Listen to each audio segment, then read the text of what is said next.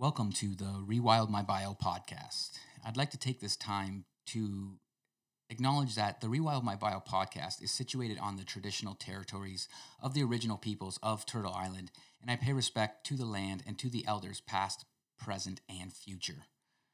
Welcome, everyone, to part two of the first episode of the podcast titled, What is Rewilding? If you listen to part one, you will know that we are setting some lofty goals around here, deconstructing the fallacy of evidence-based medicine through a critical social perspective and using our rewilding lens.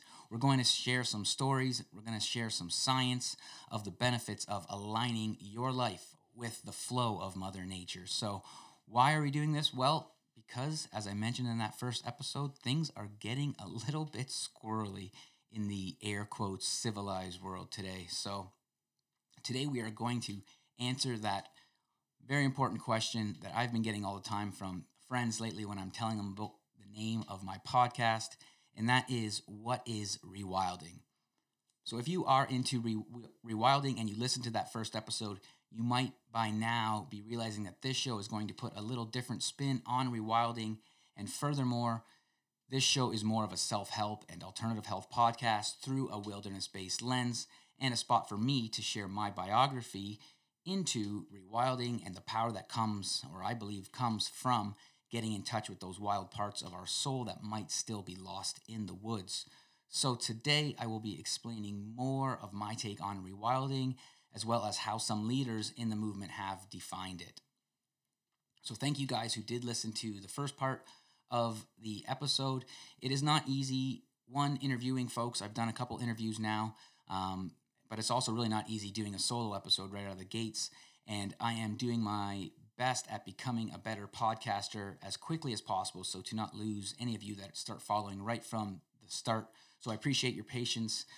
In these show intros that I'm doing right now, I am essentially going to spend about 5 minutes basically introducing my guest and what we talk about, but I might also use this time to answer some questions from you guys or to further clarify anything that I said in a previous episode, and I want to do that right now.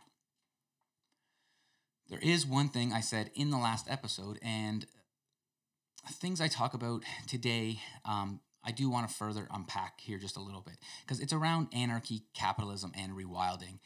I said I don't have any problems with capitalism in any way, shape, or form in the first episode, and that is not exactly true. I did later clarify this a little bit. I do, in many ways, have problems with the way capitalism is currently practiced, but what I meant was it's just a theory. And once you've rewilded and embraced the rewilding mindset, as much as I have, I truly do feel that a theory can't hurt you. Now, I know some would argue against that, but I'm pretty cool with it. And yes, I am aware that there are many parts of Western culture that want to suppress our wild nature. I just question if capitalism, in theory, really suppresses our wildness. I feel like the whole idea, hate the game, not the player mentality, is not really serving us. And in 2020, I think we need to hate the player who tries to cheat the system to make a buck quick and create brainwashed, dependent consumers like, say, the healthcare system, or the healthcare industry, I should say, because it's very much an industry out to make money. We need to demand something better than those who exploit our basic human needs and desires and pollute the earth in the process. So anyway, the topic of capitalism and rewilding is something I hope to unpack more throughout the life of this show, and especially with those invested in the rewilding movement, to see what they propose as a solution to corporate greed and other social structures that, you know, currently operate outside of the laws of nature. So I believe we just need more people desiring or demanding to get in touch with the wild in them and wild places, and the current system could provide. I talk about later how the good thing is no one can, sure, privatization of land and things, but for the most part, no one can control the elements that make up our body. And people need to start really looking at the way they interact with the economy if they want to rewild, I believe. And so I don't want to throw the baby out with the bathwater, but I want to take a closer look at rewilding and capitalism for sure. Another thing I mentioned in the last episode, and this obviously I think maybe goes without saying, but I also know that anarchy and chaos or violence are two separate things. And I'm still unsure if anarchy or disorder needs to be part of the rewilder's vocabulary. I feel like there is a lot of order in the wild. It's just not as neat and tidy or as easy for us to see in the West who might be living in, again, civilization. Sure, I would love to see a model for resource allocation or for a stateless state that has successfully ever existed since we started coming together around fire as hunter-gatherers. And more so, I'd love to see how one plans on transitioning to this rewilder's utopia without the next mass extinction first occurring, right? So, and I mean, and it might very well just take that. So I think, I mean, rewilding offers obviously a great hope for anyone with that mindset. And if you have that, hopefully you're the one still or you have some rewilding skills or you're around your rewilding buddy when the grid does go down. And yeah, sure, I can admit that maybe part of me wants it to go down and I feel like I'm ready and I'm comfortable living in nature. But the show seeks to offer solutions and hope for the average everyday Joe or Jane without the grid going down. And this is why I say I don't plan on going down the doomsday prep rabbit hole too much. Again, the aim of the show is much more a self-help and alternative health podcast through a rewilding lens. So I will let those in the rewilding movement debate this, and I would love to have, again, some of them on the show to learn more about rewilding roots and say like green anarchy. So I know we once lived in anarchy. Like I get that. I just don't think we would want to go back to a stateless state existence with billions of people on the planet. And I guess I just don't identify as an anarchist either. So there's that. I'm definitely someone who uses a critical lens for sure. And actually, as I'm mentioning, you know, way in which we're viewing the world, the book Ishmael comes to mind, and it shows, historically speaking anyways, how we have always had a state or a tribal leader, and with that we have always had war and fighting. And I don't think folks are going to sign up for a no leader, like anarchy, wild state per se, or something like that, just right out the gate. I think so many people are way too comfy with domestication and staying captive, right? Being hooked into the matrix, so to speak. So however, as we will talk about today, through returning to the wild in us and the cycles of nature, we can free ourselves from captivity, even if simultaneously a good portion of the world is still walking around, you know, plugged right into the machine, so to speak. So that is fine for them. But if you want to unplug, if you want to reconnect, we're going to talk about how to do that, how to hunt and gather without being considered a caveman and everyone looking at you like you're just trying to be a caveman. So I said this before, and I'll say this again.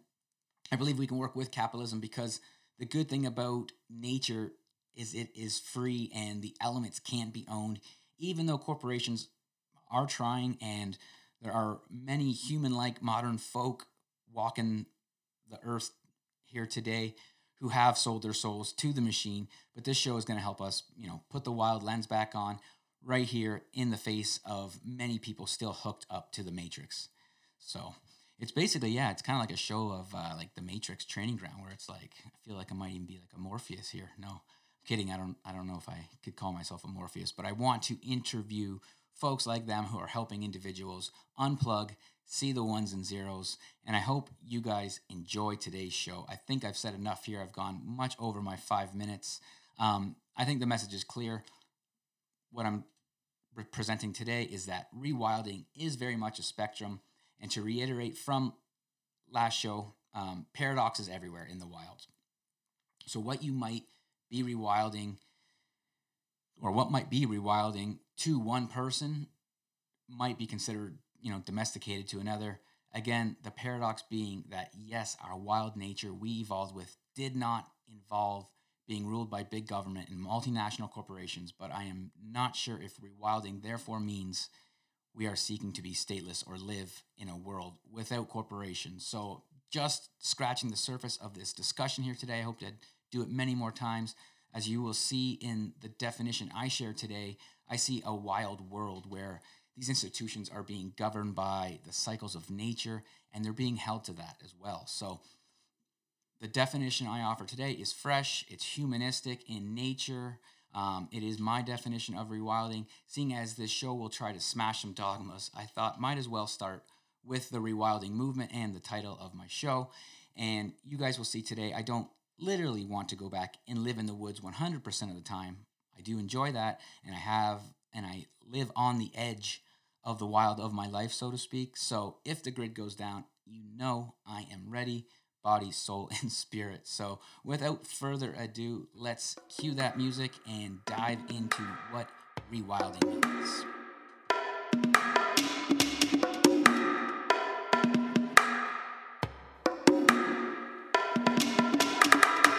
Welcome to Rewild My Bio, a self-help and alternative health podcast. I'm your host, Sean Slade.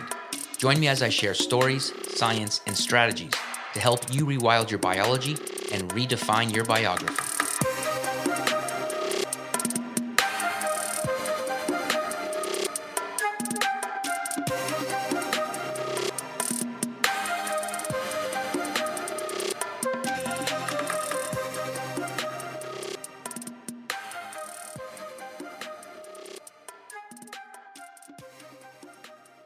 For the most pressing question of the day of the podcast, what is rewilding? Well, there are many ways to explain this, and I think having researched this for some time now and actually looking for, a somewhat standardized definition, I have yet to find it. So I'm excited to bring you guys this episode because I'm going to give you guys a few definitions and then, of course, give you my own definition of rewilding. So Oxford Dictionary actually has a definition of rewilding, which is said to restore, and this is actually from Googling on Wikipedia, so restore an area of land to its natural, uncultivated state, used especially with reference to the reintroduction of species of wild animals that have been driven out or exterminated in a certain ecosystem. So talk of rewilding North America, for example, gives some people nightmares of wolves running through the streets of Chicago and grizzlies roaming loose in Los Angeles. And that, again, is all from Googling what rewilding is. So very much rewilding has kind of two origins. European rewilding very much discussing reintroduction of wild species and letting certain areas grow wild again. In North America, rewilding has very much, as of late anyways, taken on the human rewilding standpoint, which I will be discussing in just a minute. But to start with rewilding, ideally, the most common use of rewilding, or where it was first termed, would be in regards to ecosystem regeneration, essentially. George Monbiot, author of Feral, Searching for Enchantment on the Frontiers of Rewilding, is also a British political activist. On his website, he wrote an article titled A Manifesto for Rewilding the World. In that article, he writes, "Through rewilding, the mass restoration of ecosystems, I see an opportunity to reverse the destruction of the natural world. Rewilding, in Monbiot's opinion or view, should involve reintroducing missing animals and plants, taking down the fences, blocking the drainage ditches, culling a few particularly invasive exotic species, but otherwise standing back. It's about abandoning the biblical doctrine of dominion, which has governed our relationship with the natural world." So obviously very much, or 100%, dealing with the natural world, dealing with the world outside of ourselves. And I do agree, I guess, with his finishing sentence there, abandoning the biblical doctrine of dominion. So having control or sovereignty over the natural world is, I like how he kind of calls the biblical nature of this mindset that we've had, or our culture has developed from, right? So he also writes, "Above all, rewilding offers a positive environmentalism. Environmentalists have long known what they are against. Now we can explain what we are for. It introduces hope where hope seemed absent." So essentially rewilding to him is very much a tool as to what to do with all the devolution or degradation and all the destruction and pollution that our environment has experienced. So I do very much like how he sees it as a tool, very much as a verb. So As I pointed out, this clearly deals with the environmental side of rewilding, and I think as a forefront, if we're going to go forward and for this show, having this as a basis, having this as a goal or a tool again for the natural world, I think is something very important if we're going to rewild ourselves and our social structures. So I would love to have individuals like George Monbiot on the show. I would love to have other environmental scientists and authors on the show to explain what exactly is going on. Because as I've mentioned in part one to this episode, it's not necessarily my cup of tea per se, the environmental sciences. I'm a longtime tree hugger, sure. Someone who's lived in the woods, sure. However, I think that having individuals on with more knowledge, I would love to pick their brains and learn. So, for example, climate change, not a huge focus here in anything I had read on Monbiot. Obviously, there is a lot of his work does have to deal with how rewilding certain ecosystems will help combat climate change. And I guess it's above my pay grade to be speaking in regards to climate change.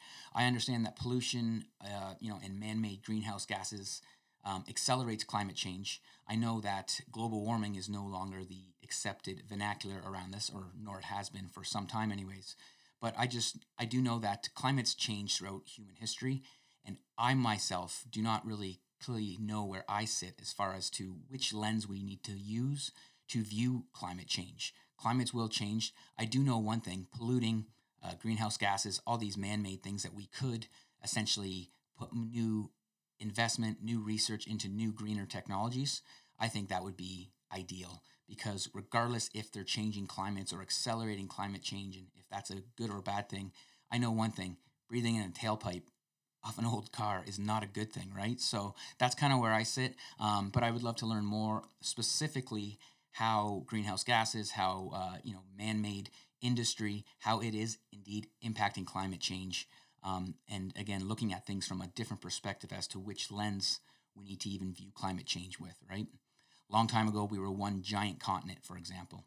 I'm sure climates were quite different then, right? So obviously, how do we know how to interact with the natural world to actually maybe slow down climate change or if that's even necessary, right? So I hope I'm kind of going somewhere with this. I don't know too much about climate change is essentially what I'm trying to say.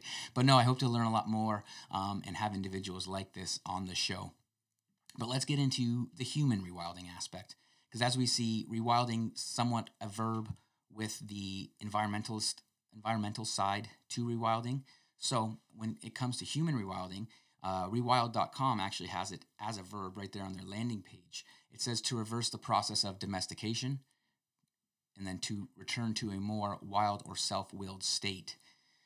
It goes on in a sentence or in a paragraph below, concern over ecological collapse or economic uncertainty, health problems, a nagging sense of something missing in life, or a desire to save the world. So this definition here is getting a little bit closer to the type of rewilding that I think we'll spend a good majority of the show speaking about because it has to deal with individual health, economic uncertainty, so kind of zooming out from just the environmental impact or the environmental essence of rewilding. So if you look at Wikipedia has a definition that I don't necessarily agree with at all, and as I alluded to in the first part of this episode, there is an element of anarchism in rewilding, or at least as it may appear at first glance when you do a quick Google search. So I want to go deeper with my definition, but I will give this because I think it's a good starting point for contrast. Rewilding means to return to a more wild or natural state. It is the process of undoing domestication. The term emerged from green anarchism and anarcho-primitivism. The central argument is that the majority of humans have been civilized or domesticated by agrarianism and sedentary social stratification. Such a process is compared to how dogs have become domesticated from what was a common ancestor with wolves, so resulting in a loss of health and vibrancy in the process. Supporters of rewilding argue that through the process of domestication, human wildness has become altered by force. All right, so there are a few things there. Before I go on, there is a second part that I want to read as well. But the piece in regards to rewilding means to return to a more wild or natural state, and it is the process of undoing domestication. So what exactly does domestication mean? One, but two, what is this more wild state? What is it that we are returning to, right?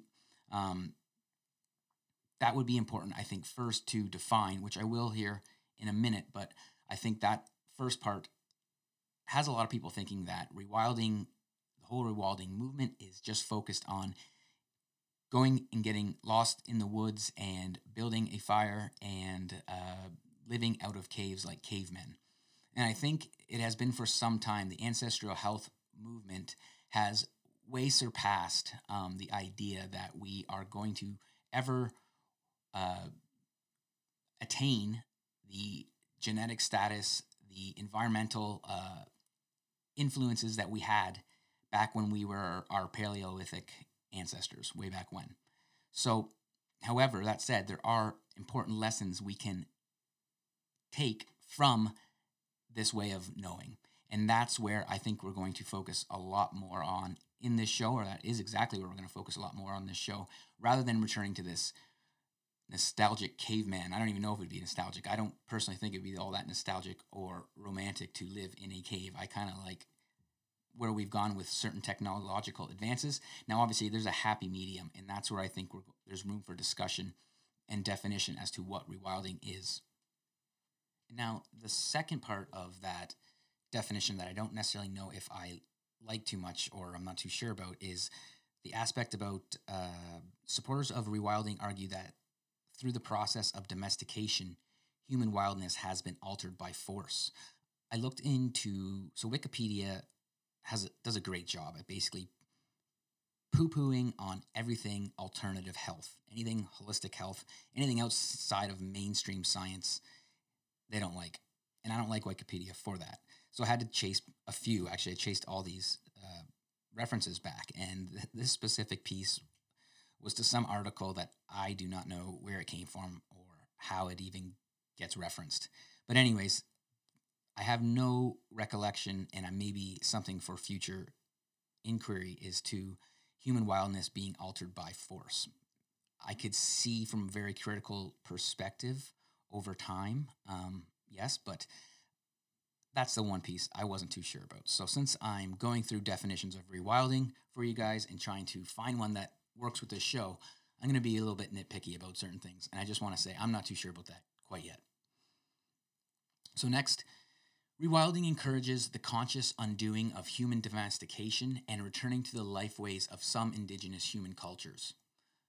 Though often associated with primitive skills and learning knowledge of wild plants and animals, it emphasizes regenerative land management techniques employed by hunter-gatherers and horticulturalists or permaculturalists, as well as development of the senses and fostering deepening personal relationships with members of other species of the natural world. Rewilding intends to create permanently wild human cultures beyond domestication. Rewilding is considered a holistic approach to living as opposed to specific or separate skills, practices, or knowledges. So there's a lot there that I really do enjoy, and I think serves as a great definition for what we're going to chat about here in this show.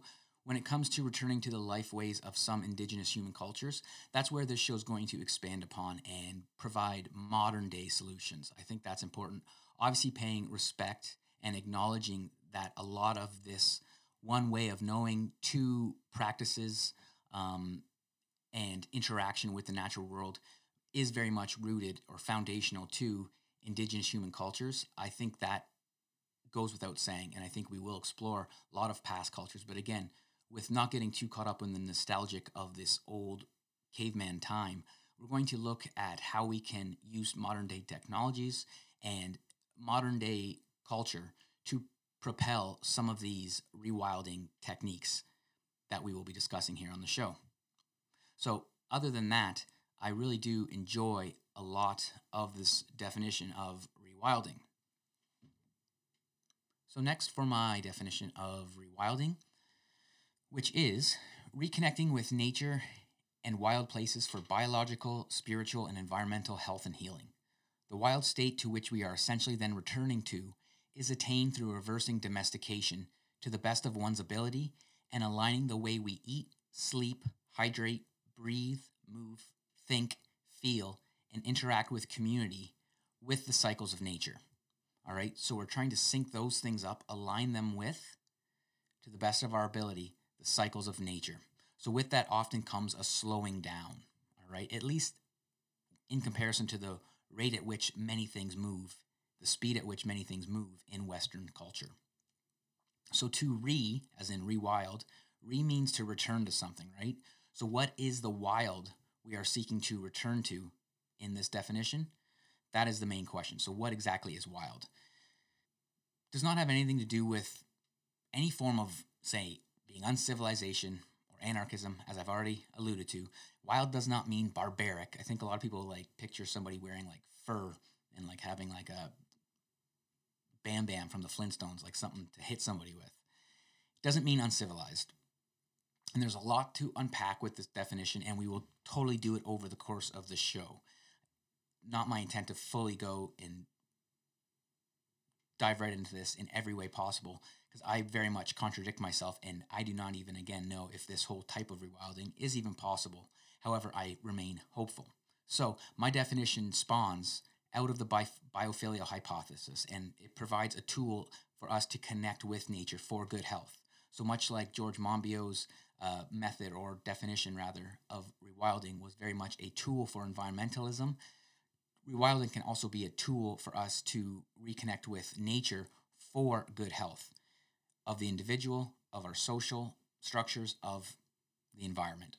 So we will talk in a minute about elemental medicine or evolutionary medicine, which is becoming very popular right now. But again, what does wild mean? Essentially living in more connection with the earth, the elements, and the cycles of nature. So returning to nature for health as a kind of blanketing statement, that is the overall meaning here to wild. But we are all a unique part of the wild, right? Much like blades of grass in one person's lawn, they differ from side to side. We differ. We might need the same nutrients, same type of shelter, same amount of sunlight, but at the same time, we are all going to differ in some way. So it's tapping back into our own unique individuality and becoming the best blade of grass, say, that we can possibly be. So by rewilding, we can tap back into exactly that wild, that intuition that, say, wild plants and animals have, that maybe call it an instinct, something that guides us toward fulfilling our destiny. Blade of grass, an acorn into an oak tree, or a human being throughout their life, we all have that higher something that we're being called to, essentially. So what exactly is domestication? Essentially, it's a loss of resilience and the devolution of humans that strips us of our connection to nature and thus our good health. So it's a loss of resilience, essentially. In my definition, I have reconnecting with nature and wild places. So what are wild places? That's a great question. As we'll see in a minute, rewilding in this day and age, every individual, just like every individual blade of grass, how they'll rewild is different. So it's very much a spectrum. If I'm living in New York City, rewilding to me is going to be different than, say, someone like myself living here in Ontario with access to lush forests and Great Lakes and such. So, very important question. What is wild? Is a tree in a concrete jungle? Is that considered wild? How can cycles of nature dictate how we eat, breathe, move? There's another good question. What exactly is wild food? Is harvesting a patch of wild leeks, is that wild? I've seen these things argued before, and I guess these are questions, again, if we're going to rewild, having access to wild places or places where we can become in contact with nature are important. So very much a spectrum again, and it will all depend on the individual. In regards to hydration, I see rewilding for some as simple as, let's say, switching from, say, tap water to buying or say buying bottled water to getting a reverse osmosis system, or say buying a portable water bottle that they will take with them and reuse, so a reusable water bottle.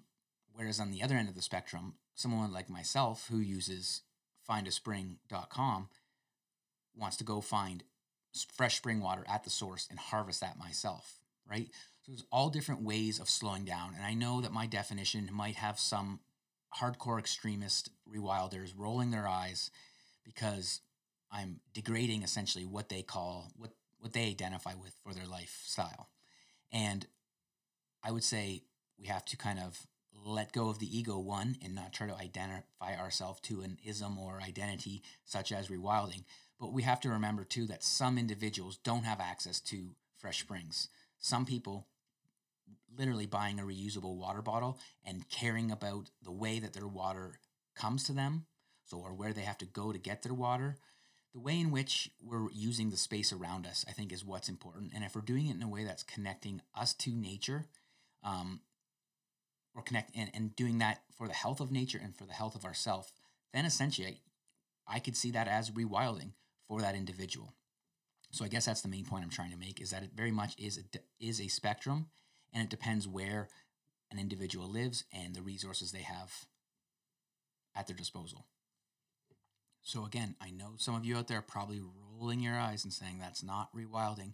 But again, I think if we're going about these things on an individual basis, and we're putting the environment first, we're thinking in different ways, we've uncaged the mind, so to speak, and we're doing that because that's the best we can do, then that's the best we can do, and that's all we can do, right? So I think we need to not get down on each other. If someone's rewilding extreme, they can afford to live in the back country and they can live off grid, that's well and good. So I want everyone to be able to come together in whichever way they can rewild. And sure, there's the utopian version of rewilding to me personally, but I can only strive to live for that, or try to get there, I guess, myself, and not worry about others, right? So we all can only do our part. That's essentially the most important piece. So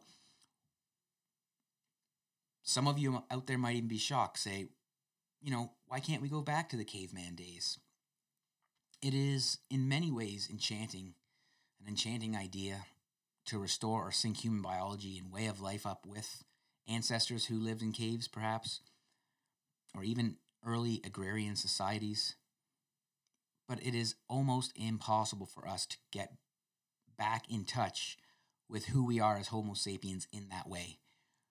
We are essentially like a feral cat nowadays. So rewilding and turning back thousands of years of evolution is somewhat of a pipe dream. However, through its principles, I think we can regain health and vitality. So in the face of continual technological advances that are essentially changing our biology and our biography in a way that is counter to the mission of this show, or counter to the whole rewilding movement, I think it is important that we keep at it, and we keep try and find a way to become more in contact with nature as we continually evolve or technologically become more advanced, so to speak. Whether or not our species can become wild as a whole is a whole nother debate, and something I plan on doing throughout the life of this show. But honestly, I am on team human for sure. I totally think that we can get a handle on this, and I think there is such a need and a demand for folks to have access to green spaces and wild places that they can go to and just chill the heck out and disconnect. So I remain hopeful. But if human rewilding is as presented as, say, Wikipedia represents it, I would call human rewilding of the soul, right? So whether or not we can change the way in which we get our water or move our bodies, I think what I want to do here is give individuals the tools, and we can and create a space and a platform that we can all come together and learn how to rewild our soul. So we don't have to go live, back in the woods and stuff like that. It's just reconnecting to that wildness latent inside of each and every one of us in the best way that we possibly can. So again, very much a spectrum. Whether you're harvesting your own dandelions in the spring for a salad, to say purchasing land and letting it totally rewild. It is such an awesome spectrum, and that's what makes me so excited about doing this show, because there's so much room for conversations with folks who I think are embodying that whole rewilding of the soul mindset. So super pumped to talk to those folks. And I want to talk to so many others that, you know, I'm thinking are down for the cause of exploring their wild edges, right? So becoming the best person they possibly can be. And I've said this a few times, and I have some guests coming up where we're going to get right into exactly that, how to explore your wild edges and how to be the best you possibly can be. All living things always find and work the edges of their life, all right? So we'll learn more about edges and things like that in permaculture, and if you're into hunting, you'll understand what I'm talking about, edges. But in order to rewild our minds, we want to know where our wild edge is. So where we feel our ego want to maintain that comfy and cozy domesticated life, we need to know exactly where that is for each one of us and what that exactly means for our health and overall health of the planet, right? So is it saying no to that cold shower, or is it not wanting to let go of an idea that keeps us, say, domesticated? Or perhaps it's something like not wanting to go sit outside under a tree to journal, right? So where is our edge? So we see rewilding can permeate many facets of modern life, and it is a combination of many things. So connecting with ourself, our local environment, connecting with food, connecting with plants, all in our local ecosystems, connecting to animals that are native to where we live. The rewilding movement, I believe, offers a promising framework through which we can see alternative solutions to some of our biggest problems we face on Earth here today, such as things like individual and public health epidemics, obviously, things like corporate deregulation, pollution, resource allocation, poverty, all these things. If we were to align the way in which we do business with each other, with the cycles of nature, and I know this again is on a spectrum, but it takes individuals to make the choice to want to do business in this way. It creates happiness for entrepreneurs. I can speak to that from personal experience, and I'll have other entrepreneurs on who will also talk about the stress of running a business and trying to do business in a way that is different in this day and age. There are so many courageous young entrepreneurs, in my opinion, that are out there doing exactly that. So I hope to have those guys on the show, and we can talk about how we go about doing business in that way so that we can give, hopefully, a good example as to, you know, things to do, things to stay away from. So what are some main areas we can attempt to rewild for good health? I already mentioned some earlier in my definition, but things like environmental regeneration is a key part of rewilding, and it is imperative and should be at the foundation to the political economy of the agriculture and food system that we have. And I was kind of just alluding to that. So if you guys want a homework assignment in regards to environmental regeneration or local space, I think one of the most interesting things is that we often don't know in which direction we have water, hills, forest, food, again, wild food in our local environment. So head out and know which direction, north, east, south, west, which way are these things in my local environment? And that's a great way we can just start to become spatially aware of our local ecosystem. And that is honestly foundational to kind of rewilding our minds anyways. Another thing to rewild for good health is our thoughts and emotion. So given my definition, we're obviously going beyond the act of just, say, building our own homes and making our own clothes and lighting fires by friction and other primitive skills. But I want to point out that the act of actually trying to light a fire with a bow drill, or I could only imagine individuals who have built their off-grid cabins, the thoughts and emotions that they're able to work through out there in the woods alone, slowing down, working with tools or working with, you know, a bow drill, something that moves us a lot slower than, say, lighting a match or lighting a lighter.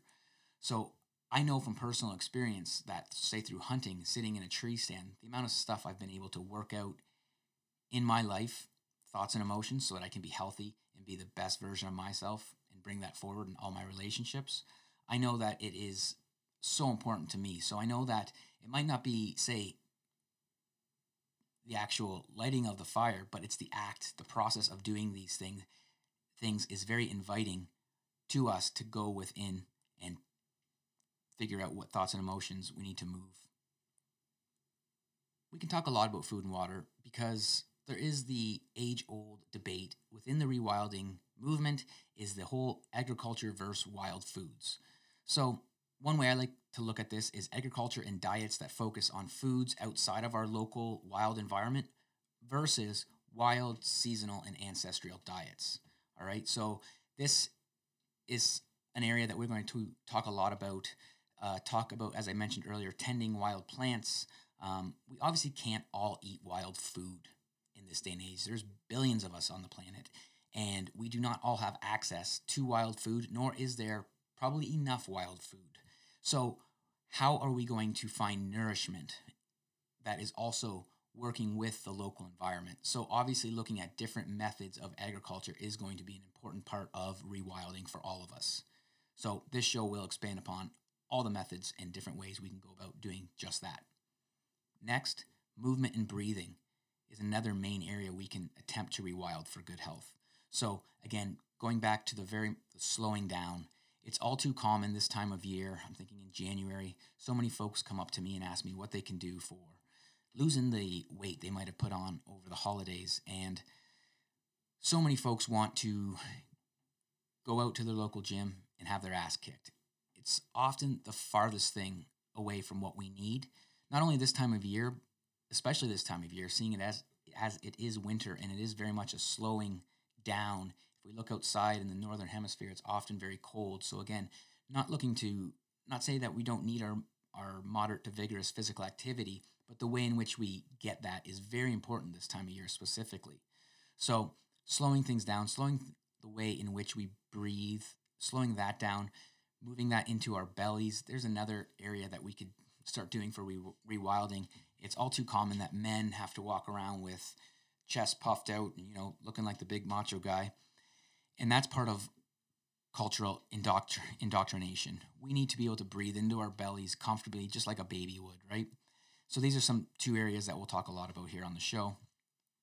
Last one that I'll touch upon is sleep and spirituality. And I put these things both together because it has to do with how we're interacting with ourselves and our community. So in other words, are we dreaming? So are we dreaming when we sleep?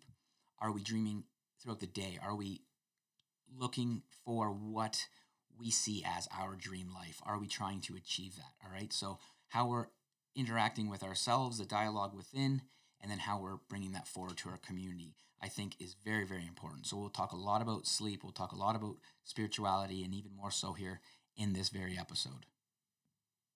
So some of you might be thinking, gee, I've been rewilding many things in my life, like my sleep, for example. Say you use blackout blinds or you use a grounding sheet to help keep you grounded to the earth while you sleep. Or say in regards to movement, say you've been doing MoveMat or practicing some type of like animal flow practice, or you've been doing barefoot walking and just natural movement of all sorts for some time. Say breathing and spirituality or breath work and spiritual practices. For example, from yoga to say different types of breath work to shamanic journeying, say even to using like plant medicines, for example. Folks might be realizing like, geez, these essentially are rewilding tools. And in some ways, yes, that is very true. These are rewilding tools and practices. I guess the important thing to me anyways is if it's all coming back to the local place and if it's an opportunity for you to connect with your local land and if possible, regenerate nature in the process. Now I know that we won't be able to totally regenerate nature every time we make a purchase or a decision, in our modern environments, but I think it's important that we are trying to think about nature. We're trying to connect with nature in the process if we are going to about it to say rewild, right? So if we are doing it with our health in mind, as well as the health of the planet in mind. And yes, rewilding is more than just carrying a reusable water bottle around. I'm sure some in the rewilding movement are definitely rolling their eyes at that one. But for some, that's pretty fucking wild, just the idea to carry a water bottle around. So I don't want to exclude anyone here on this platform and getting in touch with the wild that is inherent in them. I definitely did not decide to make a podcast to tell people that they should be carrying a water bottle around, though. So my point is that rewilding is very much a spectrum, and we will definitely be covering higher level rewilding practices that are more effective and are at aligning our nature with the cycles of nature. So one area that I want to get a lot into is the idea of evolutionary medicine, or the field of evolutionary medicine, which is rapidly growing. And I'm going to link a PubMed article titled Core Principles of Evolutionary Medicine in the show notes. And it essentially says that evolutionary, or principles of evolutionary medicine, use the evolutionary biology to better understand, prevent, and treat disease. So that's something I think is quite interesting. I mentioned earlier elemental medicine, which is something not so popular, and it essentially is a framework that I've kind of used out of, say, traditional Chinese medicine and different ways of knowing, but again, looking at in different Native American medicine wheels, looking at the elements as medicine, so air, fire, water, earth, and ether. So say if someone is dealing with some mental health challenges, we might want to look towards the air element and the way in which they are getting the air element in their life in relation to the other elements will be important in order for that individual to heal, say. So looking into things like, again, that fall under air, the air element, things like nervous system health, things like thinking, sleeping and dreaming, whether or not, or let's say doing things like breathing exercises or taking walks in nature, or say repeating positive affirmations and mantras over. For nutrition, seeking out things like mushrooms, root vegetables, way, or if we are eating meat, that would be an important one as well. For physical activity, we could do dance or drum circles, things like this that represent the air element, and that can indeed be the medicine for us. So again, something out there for everybody that I want to jump into from this show as a platform, and I am really looking forward to doing just that. So trying to paint the picture of what a modern day rewilder looks like, and I don't think I will ever be able to do that. So that is, again, why I'm so excited to be doing this show. But what does a modern day rewilder look like? Well, the modern day rewilder is essentially, to some degree, taking the plunge to become a feral human. So defining existence how they see it, but relying off nature the best they have access to in this day and age. And I think that journey is one noble, but also full of exciting stories. And there's tons of new science also that I'm just really excited to bring to you guys here on this show. So seeing as we are so far removed as a species, and for me personally, my day job involves sitting at a computer, not very wild. So the question to be answered, I think, in the show is how does this impact, or how does, modern day life impact my ability to rewild? And I think that's something we all have to individually address. So one modern day solution, and this, I'm going to go off on a little bit of a rabbit hole here, but one modern day solution, I believe, are health technologies that we can use to keep us in balance with nature and mimic the health benefits of nature. So given the extremes to which technology has impacted human evolution and our gene expression over the last 100 years, and when warranted, and then also warranted by certain life circumstances, I believe technology can be our friend. And given where we are at in our health journey, we might need both modern-day technologies and principles of rewilding to heal us. So I think that it will be, again, coming out with this idea rather early in the show, because I don't want to necessarily throw to the wayside some of these technologies. Again, I do want to hit home, though, that the rewilding mindset is foundational, period, first and foremost. But if I don't have time to make a fire or sit by a heat source like that throughout my week or throughout my day, then perhaps maybe using an infrared sauna at the local gym or what have you might be an alternative, all right? So again, very much a spectrum. But again, we are so far removed from nature that I see things like supplementation technology just so interesting. Can we even get nutrient-dense foods from the wild today? What about the grocery store? You know, now they're selling fiddleheads. Are they wild? Like, just looking at certain things, I don't even know, again, if it's possible, and I want to explore them more, but like, say, foods like a carrot, for example, through agricultural practices, we've actually, domesticated the carrot, so to speak, and we've made it less nutrient dense in the meantime as well. So we've created factory farming also that's, far too polluting to ever be sustainable for the earth, and we've cultivated foods for so long to be more sweet and less nutrient dense. So I believe that support from or through different technologies can help us align with nature as we transition into a rewilding lifestyle, right? Or based on the access we have to these wild places. And I mean, I've found it hard personally, trying to accumulate adequate nature time now that I'm not necessarily, living in the woods anymore. I'm back in the grind in a city. And after I get the basics done in my life, like food, sleep, time with loved ones, etc., I always find that there's always a hack somewhere for something. And it's not, again, coming from the fitness industry, we see, hacks and that commercialism everywhere, which is kind of sickening, very much so. You got 7-minute abs, then you see 6-minute abs and so on and so forth.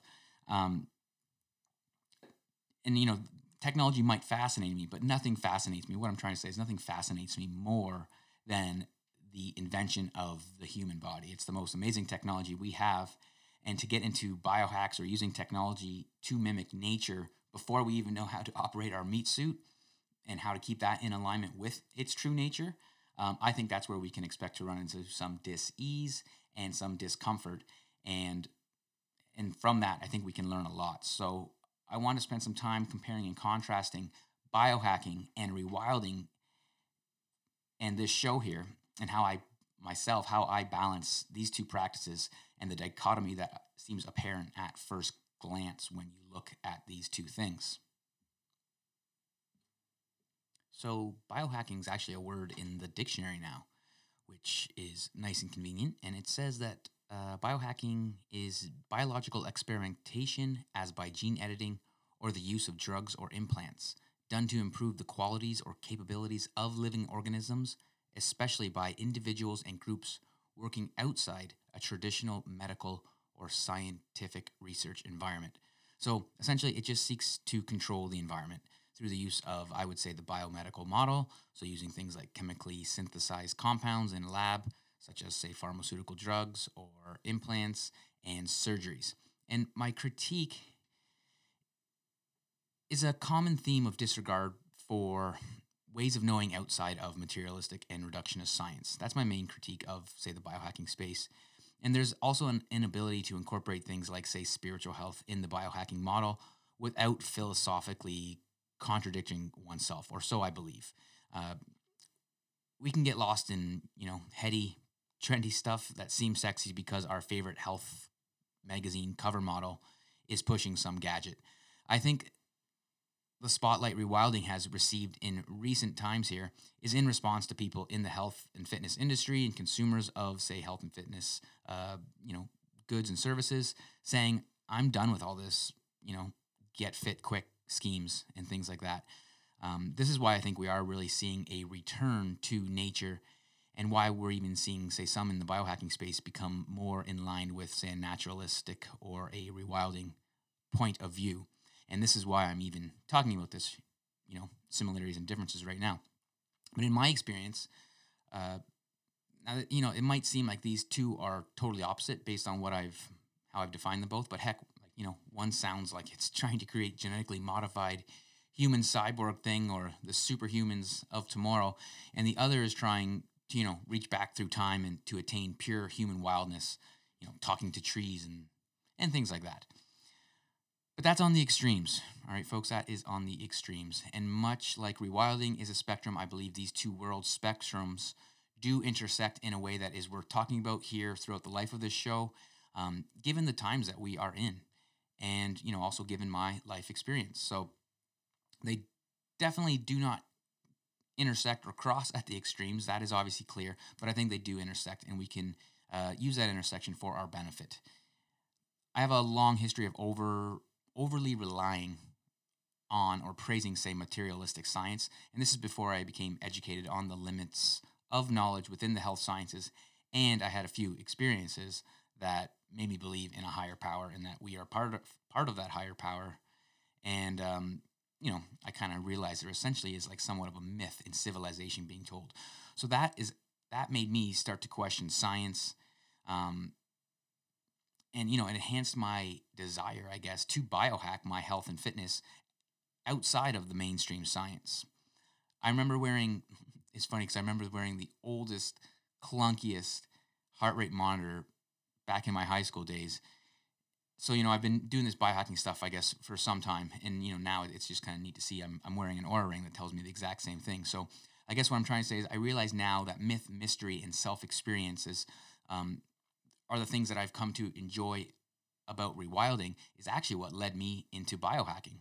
And I'm not sure if biohackers even realize, you know, their myth of their regime or the myth of their regime and how they contradict themselves in the way they come to know, air quotes, know something. On one hand, they rely on the non-generalizable, you know, N=1 experimenter grinding it out. And at the same time, they kind of cherry pick from obscure materialistic science and rely on mixed methods, data collection, and analysis to make claims and generalizations that are far from reliable or generalizable. Essentially, there's a lot of subjectivity and room for interpretation in the way they digest science, but I digress. And my point is that both rewilding and biohacking are all about self-experiences, though one might think they have, you know, science on their side and seek to control things and such. So let's look at some more similarities actually here as we're just about to wrap up the show today. But let's look at the relationship between rewilding and biohacking. What I like about that biohacking definition is that it doesn't say food, which I agree, you can't have food that is a biohack. You can't biohack your venison sausages, so that's a good thing. But food is not a biohack. In fact, if you're eating the right foods, you know, getting lots from the wild, I don't think you'll even need to biohack per se. And that example of that, I think something that I've seen a lot of lately is glucose monitors are being a popular gadget in the biohacking space. But using things like digestive bitters from herbs, you know, like dandelion, burdock, what else, like artichoke, chamomile, angelica. Using these types of digestive bitters, we can actually help lower glucose levels, or even using things like Ceylon cinnamon or consuming, say, a shot of apple cider vinegar right before a meal. These are all great ways to regulate glucose spiking, which is something that doesn't often spike when we look at our ancestors who ate wild seasonal foods. However, today, with soft drinks and high fructose corn syrup and everything, we're seeing glucose peaking higher than Mount Everest, say, right? So these things, again, we can do stuff from nature. One similarity, clearly there's an assumption that our environment has changed our genes from our wild ancestors, and I do resonate with the attention given to epigenetics within the biohacking community. The desire to control one's built environment is important to a biohacker. However, instead of trying to, say, control the local environment for one's health, a rewilder would seek to work with the local natural or unnatural and supernatural environments. So I see desire to work with the land as a key difference between the two. One's working with, one's working, seeking to control, I guess, or control their own piece of the earth, their body. So they're also similar in that they both practice self-care and or self-reliance or subsistence living. Neither are doctrines that take a passive backseat, you know, to interacting with the environment in a way that will ensure health.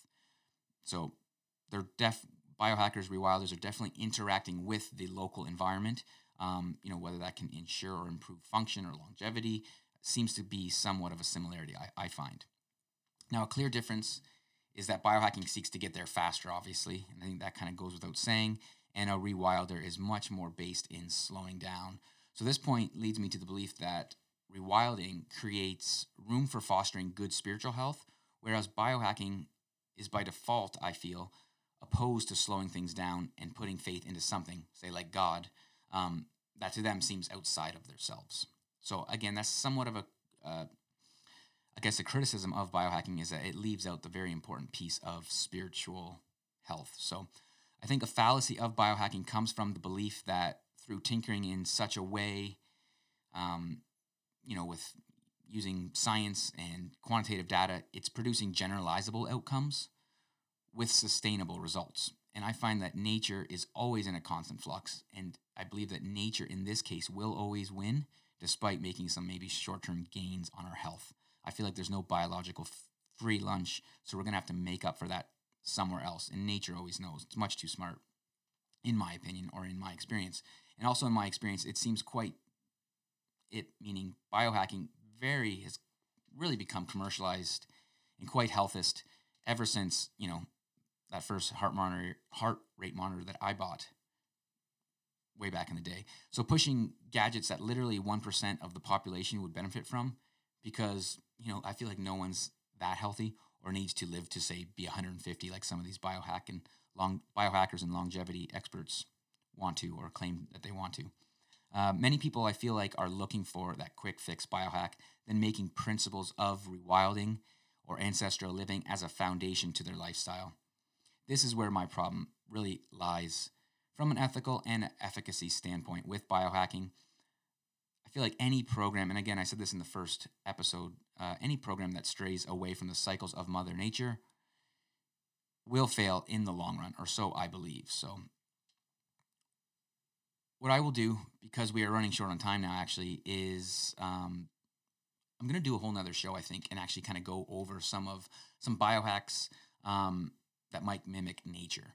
So might be a solo episode or not, but I plan on doing this in a future episode just because we are running short on time. So much like there are, I guess this to kind of wrap this point up, is much like there are extremists in rewilding, there are extremists in biohacking. And I don't think we need to throw the baby out with the bathwater, so to speak. And again, not all biohackers are, say, atheists who want to move to Mars, and not all rewilders are roadkill-eating hippies. In this day and age, we don't need more of the us versus them mentality, but we need to come together and see, I guess, where we agree on certain things. And we probably all agree on more things than we disagree on. I see a lot of similarities, obviously, in these two. Both are called to exploration. And I guess what I'm trying to say is I see a lot of similarities. Both a rewilder and a biohacker are called to explore. And I think we in society are indebted to individuals like this for their bravery. Whether you're the first one to, you know, get that first stem cell injection, or you're that first one who ate that first magic mushroom, which is actually, you know, it's kind of something I often think about. What if the stoned ape theory is true? Could you imagine what it would be like to be that first ape that actually ate the magic mushroom and started tripping balls? I totally think that would be, it'd be wild to actually be one of his, like, buddy apes just sitting there and be like, what is going on? But anyways, like I always say with this stuff, it all comes down to intent. The intent with which we do things is important, and to constantly strive for a state that is outside of the nature of our being is counter to the health of the individual, I believe, and also the collective with which it is a part of. Yes, it is quite a holistic worldview. I feel like there is tremendous benefit to come from some of these technologies. That's the thing. But I think, you know, yes, there are some amazing technologies that benefit our biology, but I also think that we're overlooking the most amazing technology ever created, which is our human body and how that communicates with the natural and supernatural worlds. So I'd like to see us personally slow things down where we can, and then introduce these technologies from a very ecocentric mindset. So given the commercialism with biohacking, I'm going to call what others would call biohacks wild hacks. And I feel it's important because, again, it kind of distinguishes between the two with a few of the things that I had said there. And I feel like a wild hacker is one who explores their wild edges and their local environment with great respect and reciprocity. And they use technology to mimic nature when necessary for good health and to keep human biology as wild as possible. So wild hacking or a wild hacker is explicitly different from, say, a biohacker that has an app to tell them when to poop, eats pills for breakfast, lunch, and dinner, and sees moving to Mars as the coolest thing since sliced bread. So a wild hacker, however, has uncaged the captive mind and lives with the cycles of nature the best they possibly can, first and foremost, and then they will let nature tell them when to poop. How about that, eh? Nature telling you when to poop. Who would have thunk we had the ability?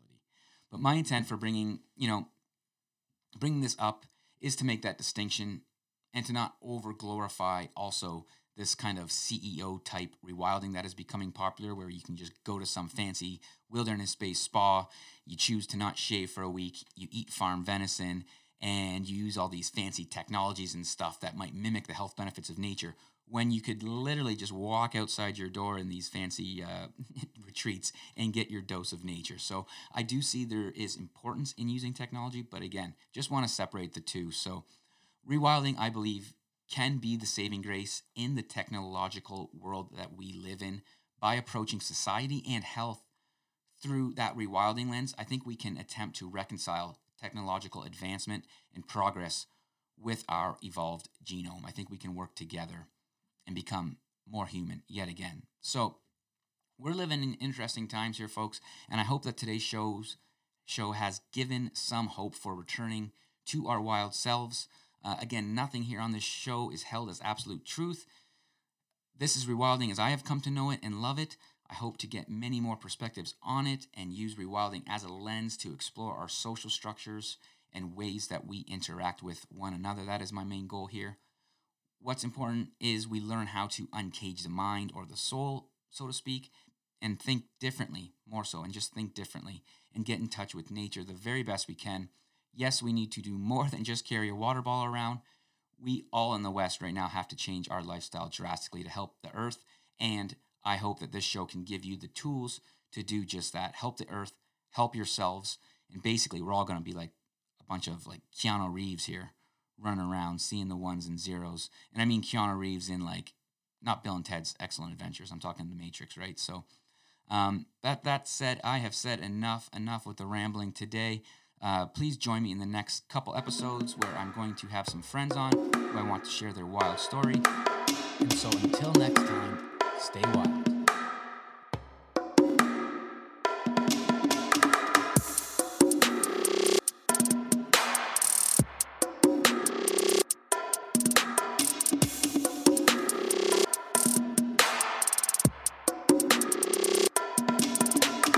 Thank you for listening to the Rewild My Bio podcast. Please subscribe to the show and leave a 5-star rating if you've enjoyed this episode. I would greatly appreciate it if you shared the show with your friends, if of course you think they would like it. You can also visit rewildmybio.com to download previous episodes and sign up for the newsletter. In the newsletter, I share blogs and bonus content from my health promotion research, along with practical tips to help you rewild in a modern world. Please follow along on Instagram and Facebook @RewildMyBio and on Twitter @Sean Slade. Thank you so much for listening, and until next time, stay wild.